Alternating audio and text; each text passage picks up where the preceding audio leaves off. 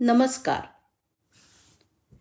आज ऐकूया अज्ञात लेखकाची कथा आतला आवाज. तिने लग्नाला जाण्यासाठी नवा लखलखणारा चपलाहार घातला. तो हार करून घेण्यासाठी एक एक पैसा जमवला होता. पण हार घरी आल्यावरती दोन दिवसांनी त्याला मॅचिंग कानातलं पण हवं असं तिला वाटायला लागलं. आता हाराचा आनंद जाऊन कानातलं कधी आणि कसं बनवायचं? याची विवंचना सुरू झाली. हा तिचा नेहमीचाच अनुभव होता. हवी ती गोष्ट मिळाल्यावरती तात्पुरता आनंद होतो आणि पुढचं व्यवधान लागतं. आणि त्यानं ती दमून गेली होती. अनेक प्रकारचे दागिने साड्या क्रोकरी गाडी सगळं मिळवूनसुद्धा आपण आनंदी कसे नाही? हा विचार तिला सतावत होता. परवा ती नाना पाटेकर यांचं भाषण यूट्यूबवरती बघत होती. त्यात ते म्हणाले देवानं आपल्याला दोन हात दिलेले आहेत. दोन हाताच्या उंजळीत जेवढं मावेल तेवढं आपल्याला पुरेसं आहे. तेवढं भरल्यावरती नंतर उरलेलं मातीत पडण्या अगोदर लोकांना देऊन टाका. कारण ते नाहीतरी जाणारच आहे. तिच्या मनात आलं की नाना शेतकऱ्यांसाठी समाजासाठी केवढं काम करतात. आम्ही काही करायचं म्हटलं तर कसं शक्य आहे?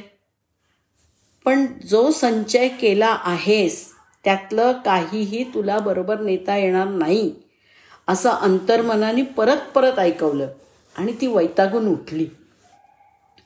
मन कुठे रमत नाही म्हणून उठली आणि बाहेर चालायला बाहेर गेली.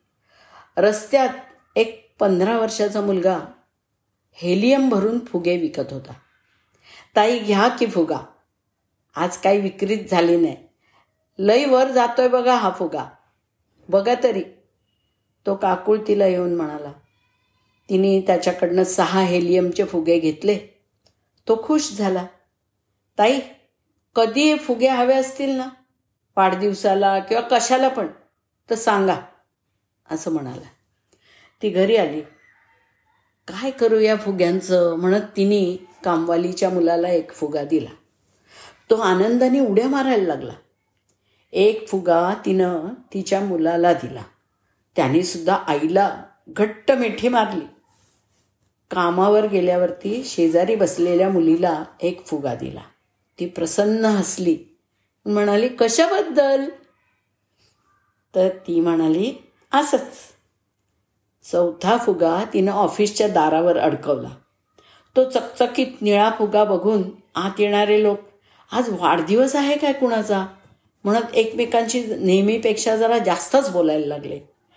पाचवा फुगा तिनं घरी येताना एका भाजीवालीला दिला.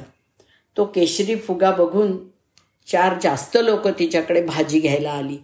शेवटचा फुगा तिने एका मर्सिडीजमधून उतरलेल्या सुटाबुटातल्या व्यक्तीला दिला. तो हसून थँक्यू म्हणाला. ती घरी आली. साधे सहा फुगे.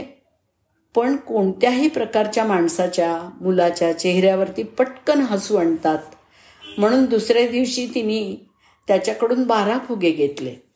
ते जवळच्या हॉस्पिटलमध्ये पेशंट्सना पाठवले. तर तिथून फोन आला. अजून फुगे थोडे पाठवा. तिने रस्त्यावरच्या मुलाकडून नियमितपणे फुगे घ्यायला सुरुवात केली. आणि ते फुगे ठिकठिकाणी पाठवायला पण सुरुवात केली.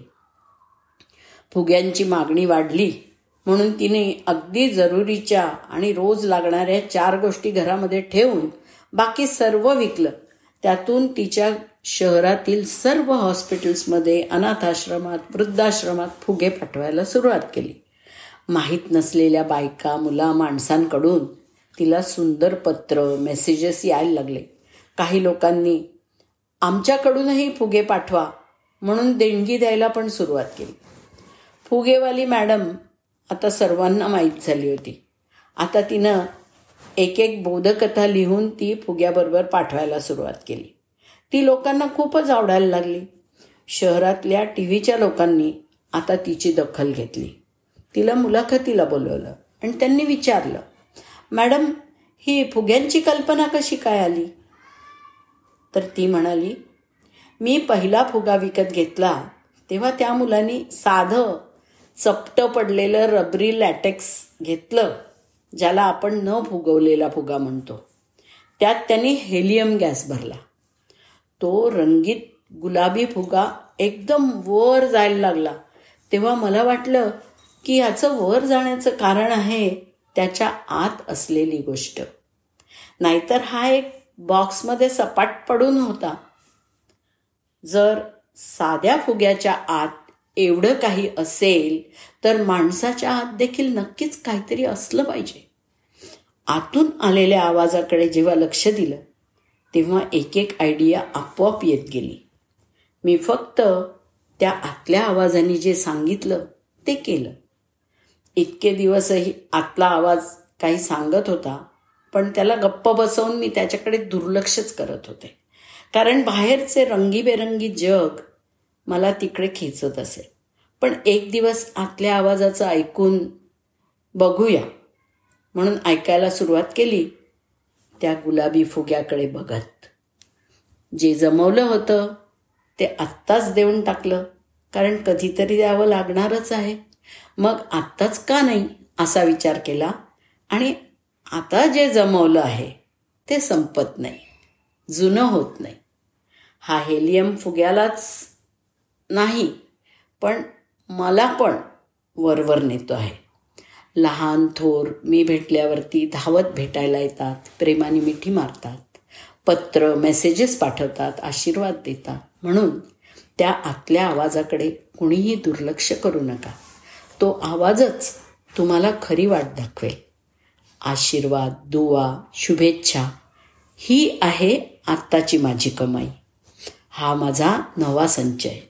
आणि बरं का हे सगळं मी बरोबर घेऊन जाणार आहे एक दिवस. कोण म्हणतं जाताना आपण बरोबर काही नेत नाही? धन्यवाद.